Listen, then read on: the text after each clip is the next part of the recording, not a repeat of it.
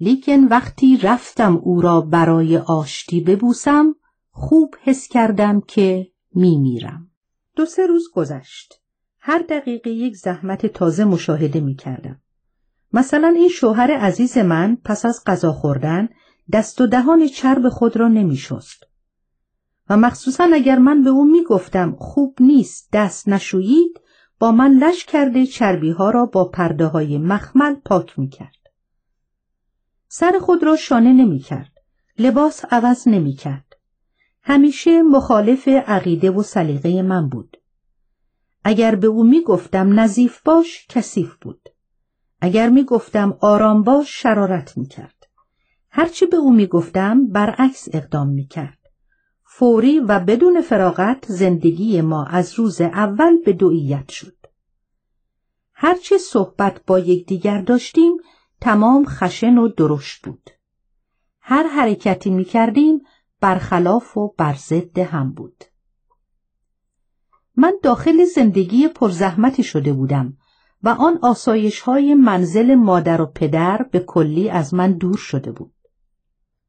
گاهی زیر بار زحمت و اندوه بیچاره و عاجز شده و در یک اتاق تنهایی مشغول گریه می شدم.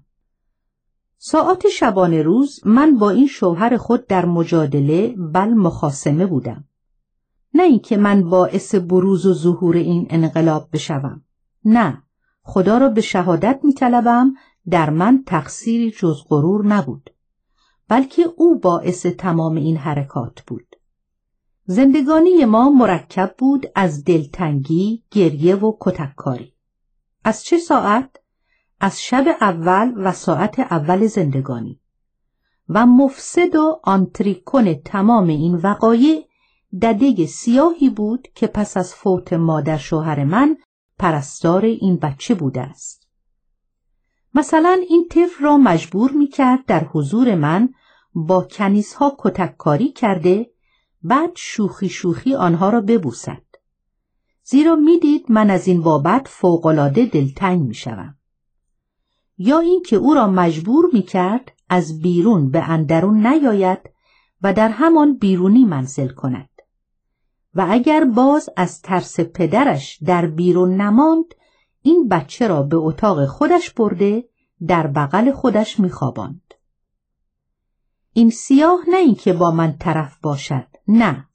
بعدها که فهمیدم اخلاق این دده همیشه فاسد بوده است و عاداتش تولید زحمت برای مردم. تقریباً بیست روز از عروسی من گذشت و محرم پیش آمد. پدر شوهر من در دهه اول این ماه روزخانه معظمی داشت. من خیلی خوشحال شده بودم که یک اشتغالی در این دلتنگی ها پیدا کرده، فرصتی برای گریه پیدا می کنم. زیرا روبروی کسان خود گریه نمی کردم و نمی خواستم بدبختی من شیوع پیدا کند. زیرا خیلی پرغرور بودم. در محرم لباس آبی رنگ پوشیدم و هر روزه سراپای خود را غرق جواهر کرده با انواع زینت‌های قشنگ به روزه می رفتم. فامیل شوهر من به اضافه فامیل خودم و دختر عطابک همه روزه بودند. تقریباً عیش بزرگی برای من بود که از دست زحمت‌های داخل به تماشای خارج خود را تسکین بدهم. لازم است از بدجنسی نوع بشر و از دسیسه کاری های خانه خراب کنه این مردم شرحی برای شما بنویسم. این شوهر من چهار خواهر داشت. دو خواهر از خاله اش که قبلا زن پدرش بوده، بعد فوت می شود، که هر دو در خارج تهران، یکی در ارومی و دیگری در ماکو بودند و شوهر داشتند. یک خواهرش که از مادر خودش بود، عروس اقبال السلطنه بود و خواهر دیگرش هنوز شوهر نکرده در خانه بود. پسر اقبال السلطنه که معظم السلطنه نامیده میشد، در میان فامیل زنش خیلی مطبوع و محترم بود. در زمانی که مرا برای شوهرم شیرینی می‌خوردند و من هشت ساله بودم، عکس مرا در آن زمان انداخته برای شوهرم میفرستند. این عکس را تمام فامیل دیده بودند، زیرا من هشت سالم بود و هنوز قابل حجاب نبودم. در همان زمان این شخص در خود علاقه‌ای نسبت به من احساس می‌نماید. هر قدر من بزرگتر می‌شوم، علاقه این جوان هم بزرگ می‌شود تا اینکه مرا عروسی می‌کنند. حال که من در خانواده آمده‌ام، این بدبخت تمام همتش را مصروف به این نموده است که بین من و شوهرم الفتی تولید نشود و از این راه شاید او به مقصودی که دارد موفق شود.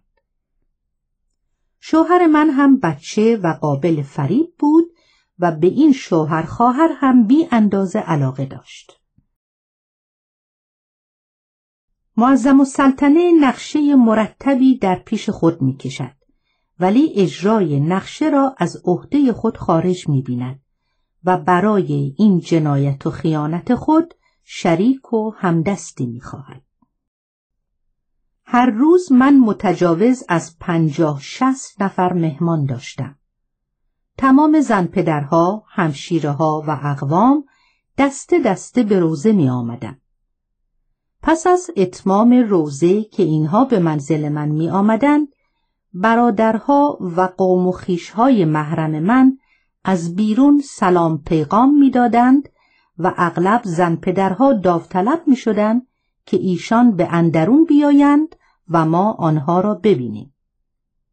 این جوانک هم همیشه با ایشان بود و خصوصیت را با شوهر من گرم کرده بود و انواع و اقسام هدیه ها برای او می فرستاد.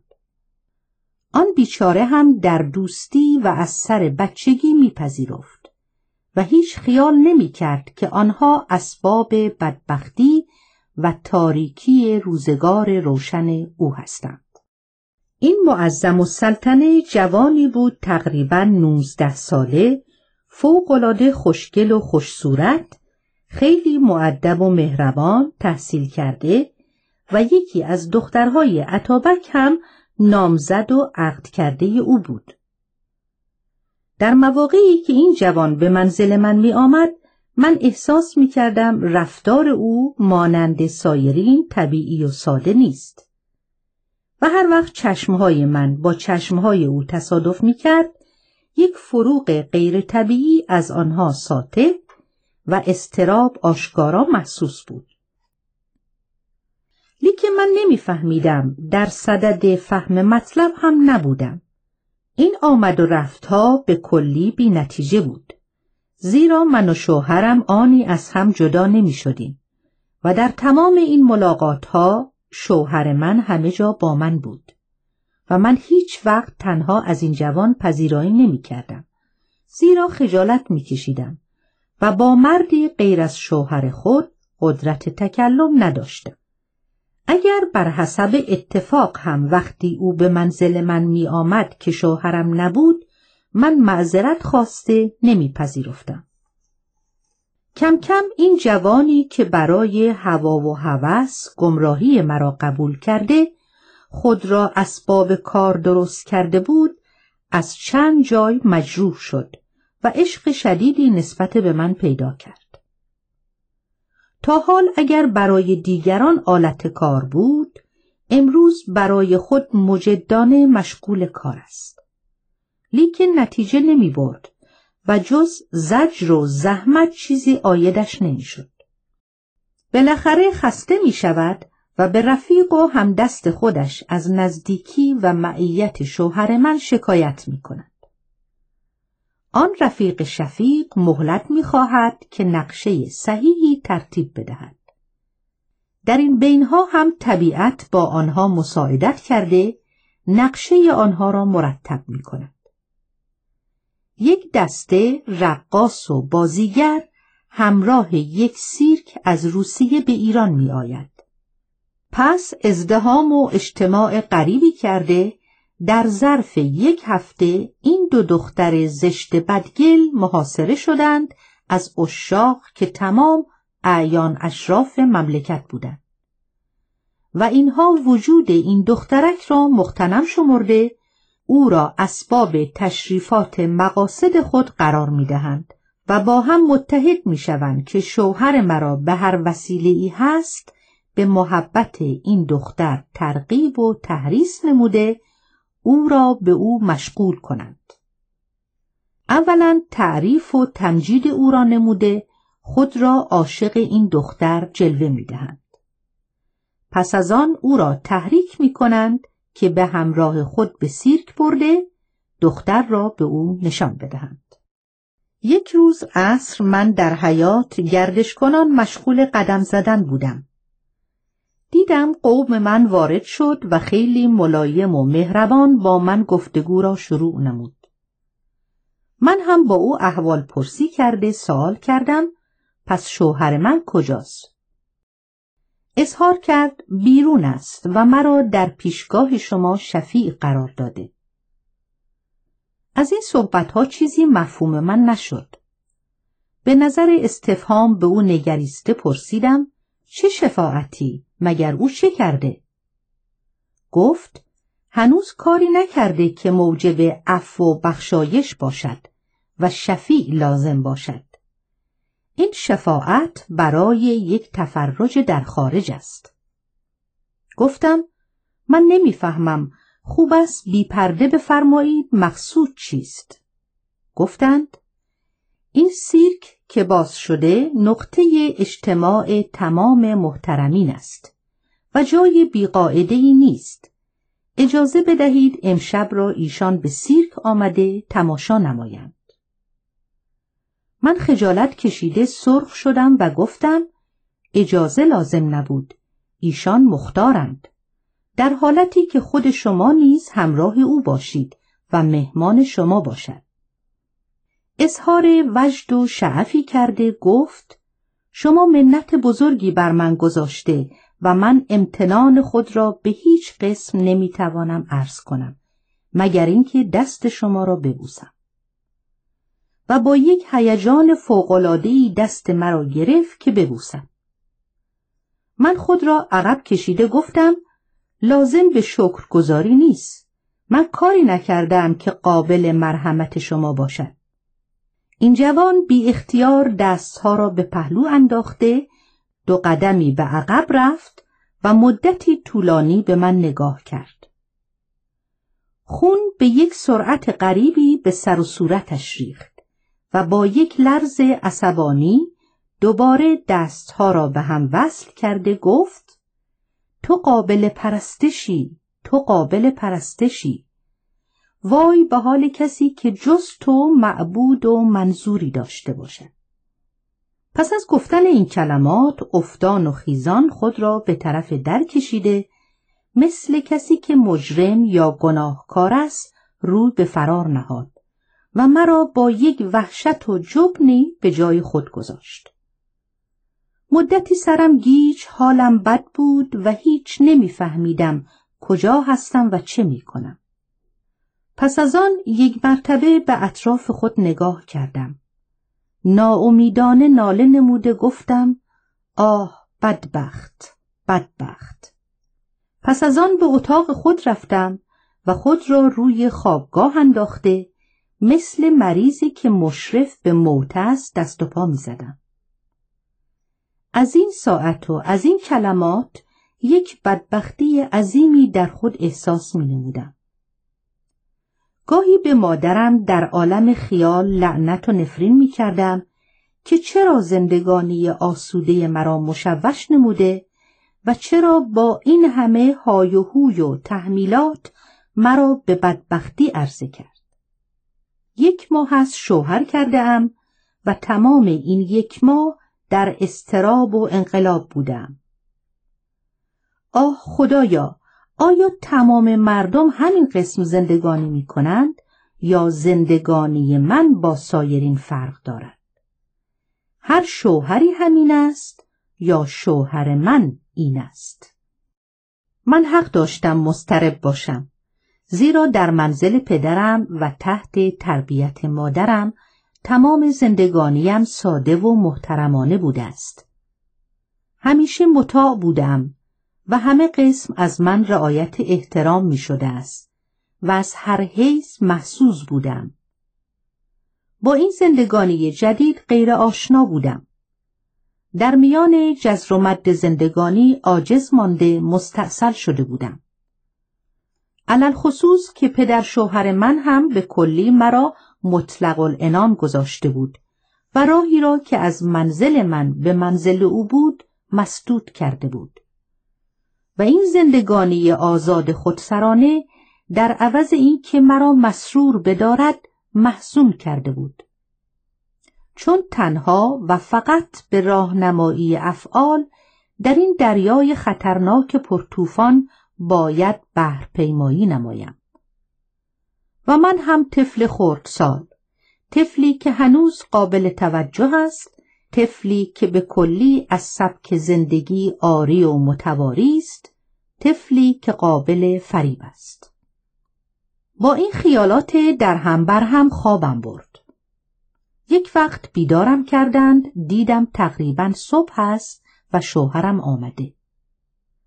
من از او استفسار کرده تفصیل را پرسیدم. دیدم چند کلمه در هم بر هم به من جواب داد.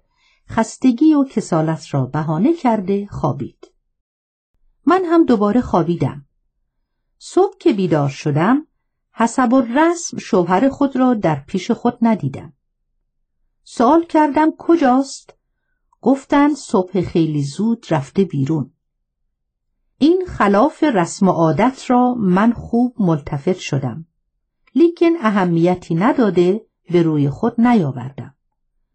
مشغول نواختن پیانو شدم که عشق غریبی داشتم به تصنیف تازه‌ای که معمول شده بود. تقریباً ظهر شوهرم آمد، لیکن رنگ خود را باخته و آثار اضطراب و زحمت فوق‌العاده در او مشهود بود. پرسیدم شما را چه می شود؟ گفت دلم درد می کند. آمدم به شما اطلاع بدهم، نهار میل ندارم و بروم بیرون، کار لازمی دارم. من یک نگاه پرحسرتی به او کرده گفتم بروید، لیکن درد شما به مرض قلبی بیشتر شباهت دارد. خیلی احتیاط کنید، خطرناک است. نگاه پرتزلزل و تفتیش به من کرده ساعتی مردد ماند که چه جواب بدهد. بالاخره سرش را زیر انداخته رفت. من همچون در تمام ساعات شبانه روز با شوهرم مشغول معارضه و منازعه بودیم، این غیبت او را مقتنم شمرده هیچ آثار حزن و تأسفی مشاهده نمی کردم، بلکه خوشحال بودم که به میل خود می خوابم، ساز می زنم، راه می روم و کسی نیست با من چون و چرا نماید. خوب می دیدم که من آزادی را به همه چیزها، حتی به زندگانی ترجیح می دهم و اطاعت و انقیاد خستم کرده است. کارگاه قشنگ کوچکی داشتم، نشسته مشغول گلدوزی شدم و این گل را خیالی می دوختم بدون نقشه و خوب از عهده برآمده مطبوع ترین و عزیزترین صنعت‌های خود محسوب می داشتم. ناگاه در باز شد و آن جوان وارد شد. با یک نگاه پرحسرتی به من تماشا کرده گفت تنها هستید؟ گفتم آری. گفت چه میکنی؟ گفتم گلدوزی. اجازه ی تماشا خواست. من هم قبول کردم.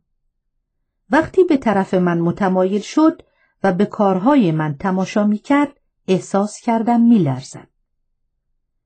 برگشته یک نگاه عجیبی به او کردم. بی اختیار خود را به پای من افکند، گفت العف، العف. من مبهوت نگاه می کردم. گفتم چه می گویی بدبخت؟ چه کرده ای که عفو می طلبی؟ جواب نداد.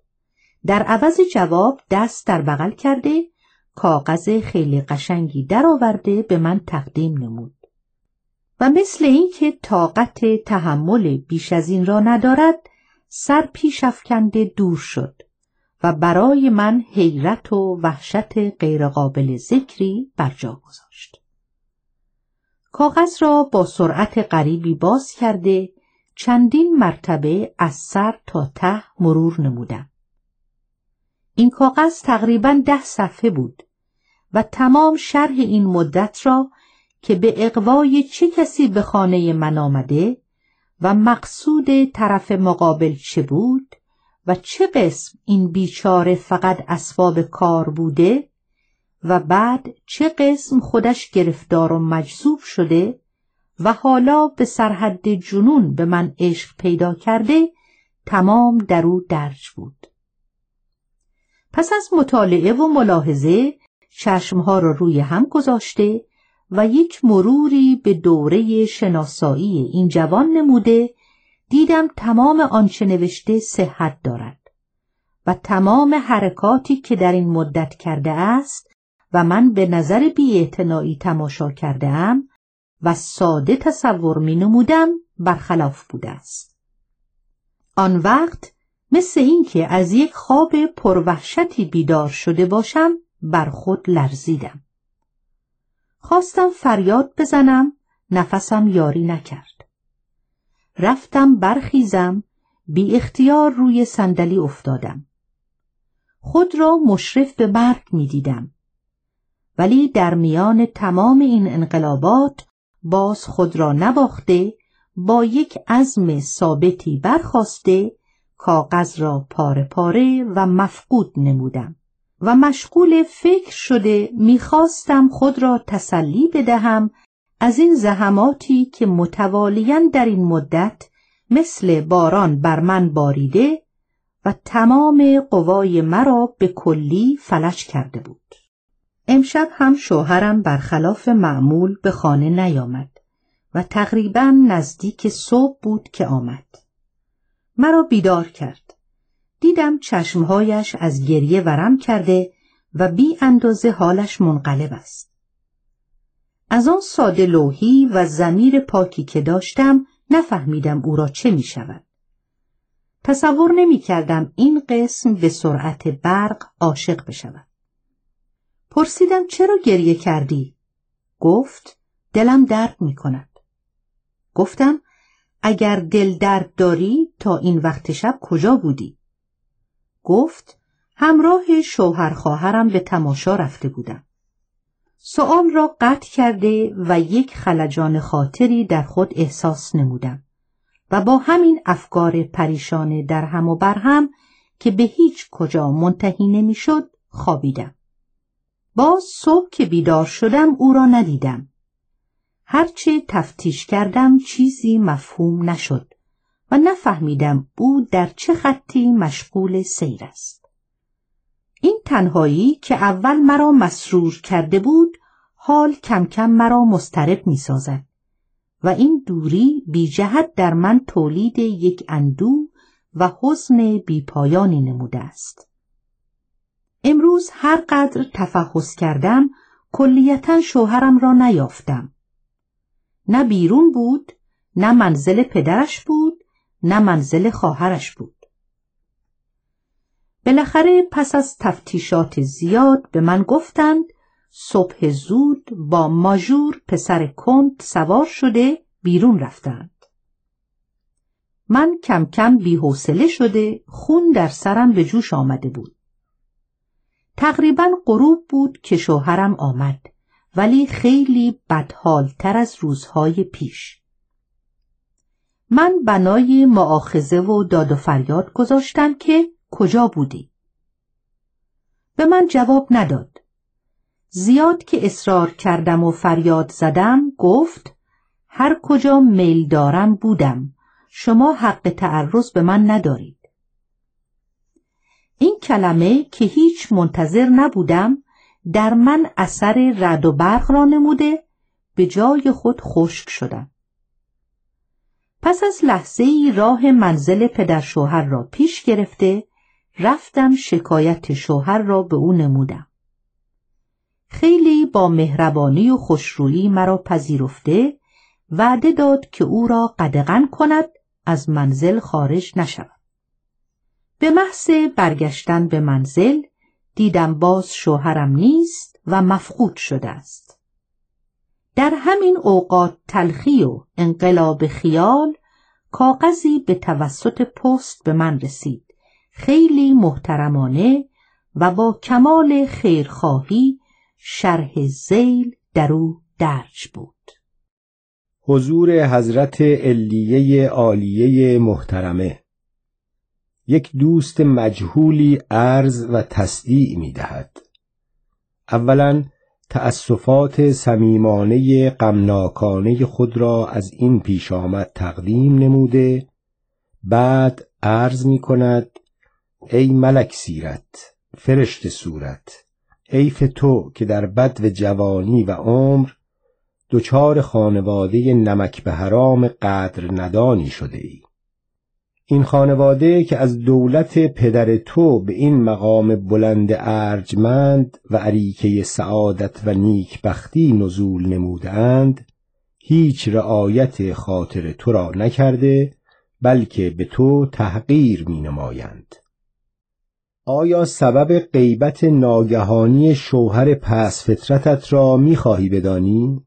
سبب این است که او عاشق شده است به کتینام، یکی از این دخترهای رقاص که در سیرک بازی می کنند و به او معاونت و کمک می نماید ماجور پسر کنت که گرگ براق گیتی است و به او می برد کاغذ و هدیه حسین فراش خلوت که غرق نعمت و احسان توست.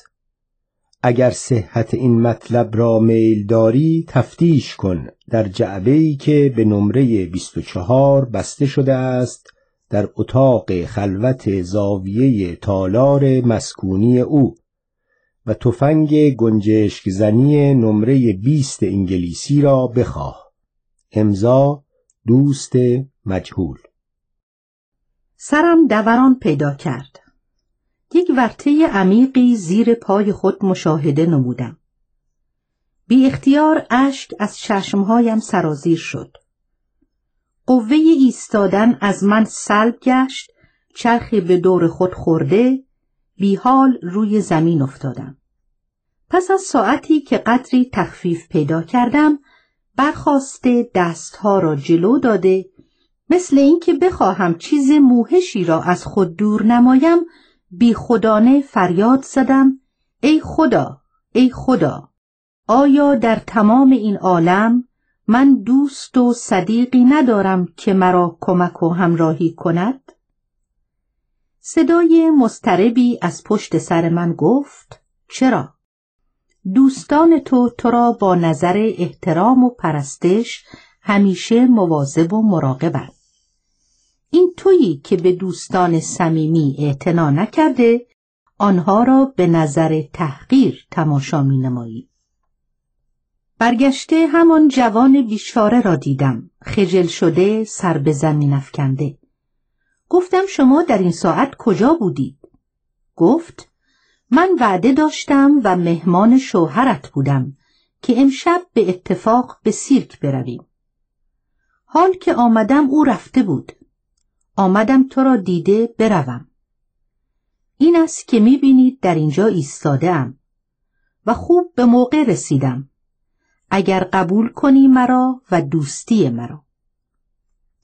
من با ضعف و بیچارگی سرم را حرکت داده گفتم: افسوس که من بدبختم و در این تنگنای بدبختی کسی را نمی‌بینم که با من شریک و سهیم باشد.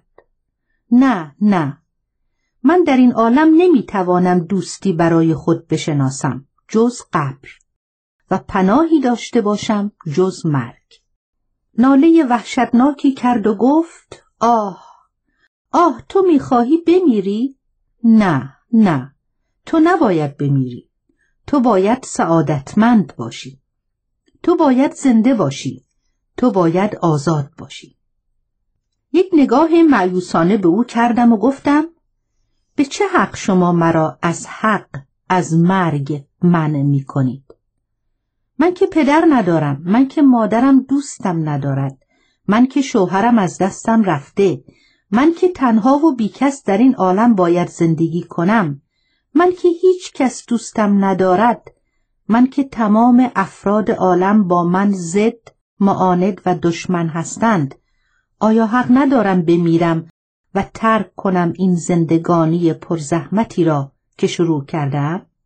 گفت من به چه حق تو را منع می کنم؟ سؤال غریبی است. به من درست نگاه کن و ببین.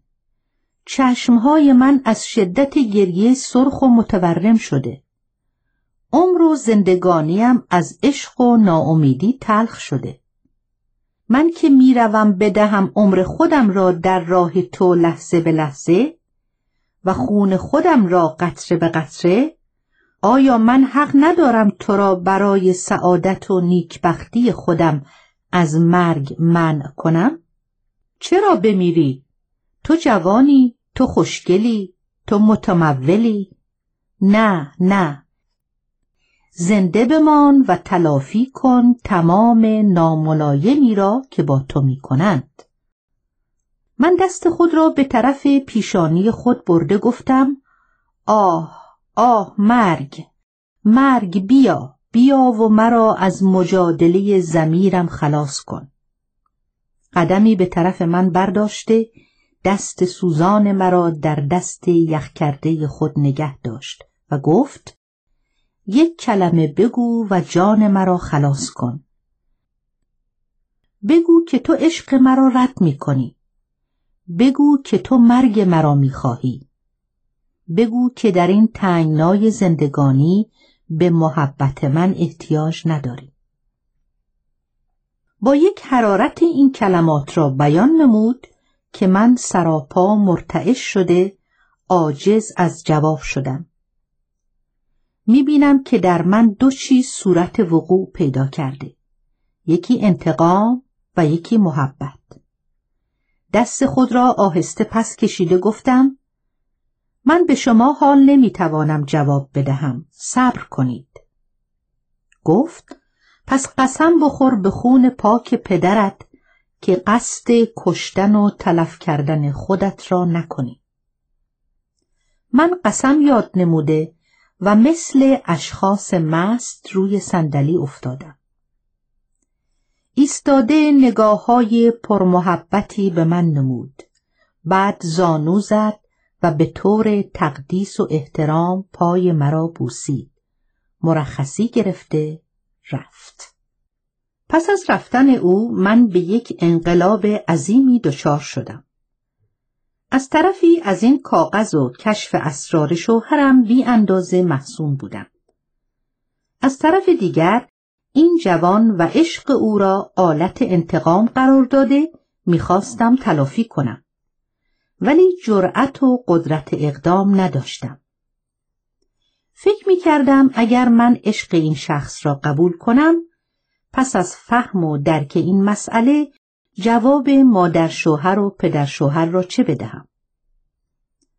بالاخره مصمم شدم کنجکاوی و تفتیش نموده اصل مسئله را بفهمم.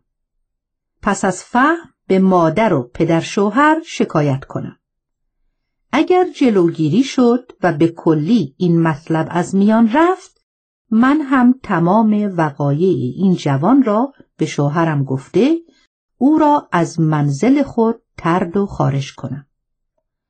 و اگر بر حسب اتفاق هیچ کس با من مساعدت نکرد و به همین وتیره شوهر من حقوق مرا دزدید، من هم خود را مجبور کنم که این جوان را دوست بدارم و تلافی به شوهرم بکنم.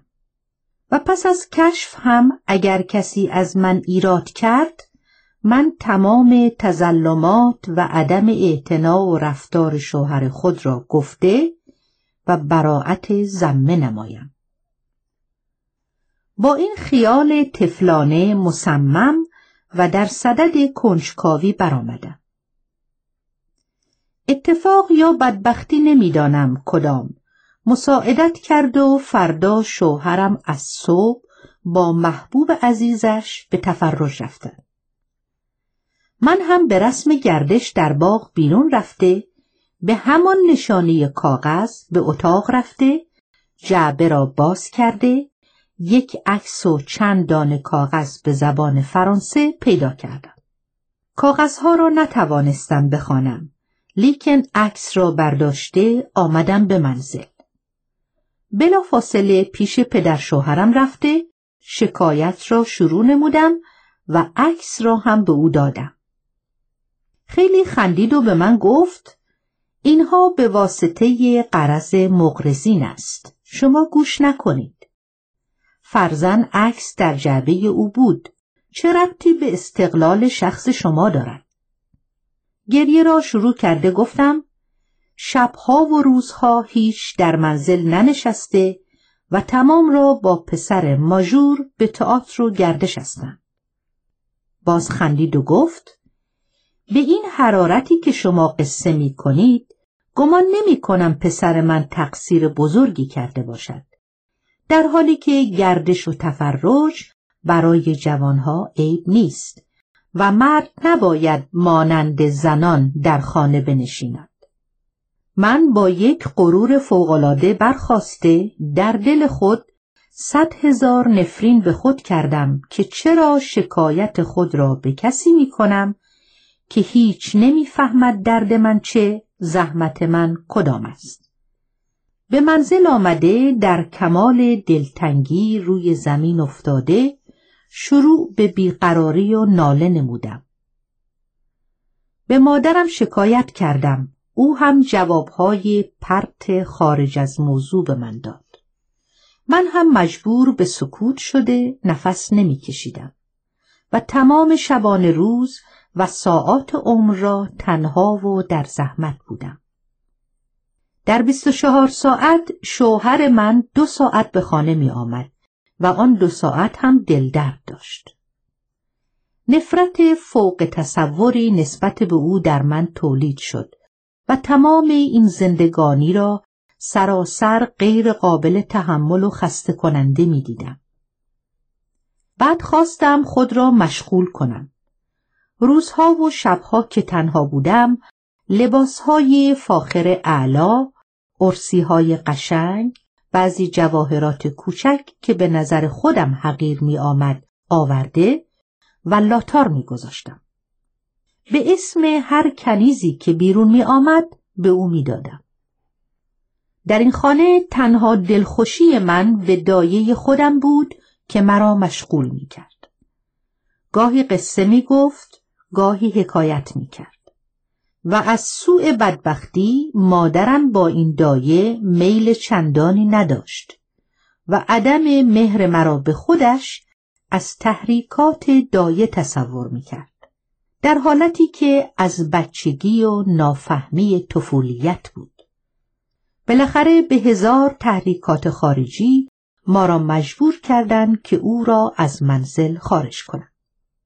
این تنها دلخوشی هم از من سلب شد و راه نفسم بریده در یک بحر ناامیدی و حیرانی دچار و غرق بودم، طوری که چیزی بهتر و شیرین‌تر از مرگ نمی شناختم. بالاخره غرور جوانی و نافهمی طفولیت و این تحقیری که از طرف شوهرم می دیدم مرا متمایل به طرف این جوان نمود و مرور زمان هم به این کار کمک و همراهی کرد. بالاخره به او گفتم که تو را دوست می دارم و کم کم محبت او در من رو به ازدیاد گذاشته و تمام دردها و اندوه‌های مرا برطرف نمود. دل شکسته پژمرده من به بهار عشق و جوانی تراوت تازه یافته و غم و قصه به کلی از من روی تافته. به همین دیدن او و شنیدن کلمه محبت‌آمیزی چنان غرق سعادت و مسرت بودم که دنیا و هرچه در او بود فراموش کرده بودم. صبح‌ها که از خواب برمی‌خواستم به امید دیدار عصر روزم با کمال آزادی و خوشی می‌گذشت. عصرها که حسب الرسم به قدر ده دقیقه او مرا ملاقات می‌کرد خوشبخت‌ترین مردم بودم و در تنهایی هم به خیال اینکه او آمد دستمال خودش یا کاغذی یا عکسی را به من داد مغرور بودم و اشیایی که از او داشتم از خود جدا نمی کردم و همیشه آن اشیا را جاندار تصور کرده مخاطب قرار می دادم. دیگر شکایتی از شوهر نداشتم و ابداً از نبودنش دلتنگ نبودم، بلکه برعکس اگر بر حسب اتفاق ساعتی می آمد خیلی مایل بودم زودتر برود، زیرا احتیاج داشتم تنها باشم و به کسی که عشق دارم فکر کنم. دیدم از تمام عالم هیچ نمیخواهم جز او و به هیچ چیز تسلی پیدا نمی کنم جز دیدار او. این مرهمی که موسوم به عشق است مثل برفی میماند که قطعه کوچکی از قله کوه جدا بشود. هرچه رو به سقوط بگذارد زیادتر می شود تا اینکه این ذره وقتی به زمین رسید به همین بزرگی شده و قابل فیض جماعتی می شود. در اول این مرض به فاصله های کم و دور انسان را می گیرد، ولی در اواسط خیلی به سرعت و پشت سر هم می آید.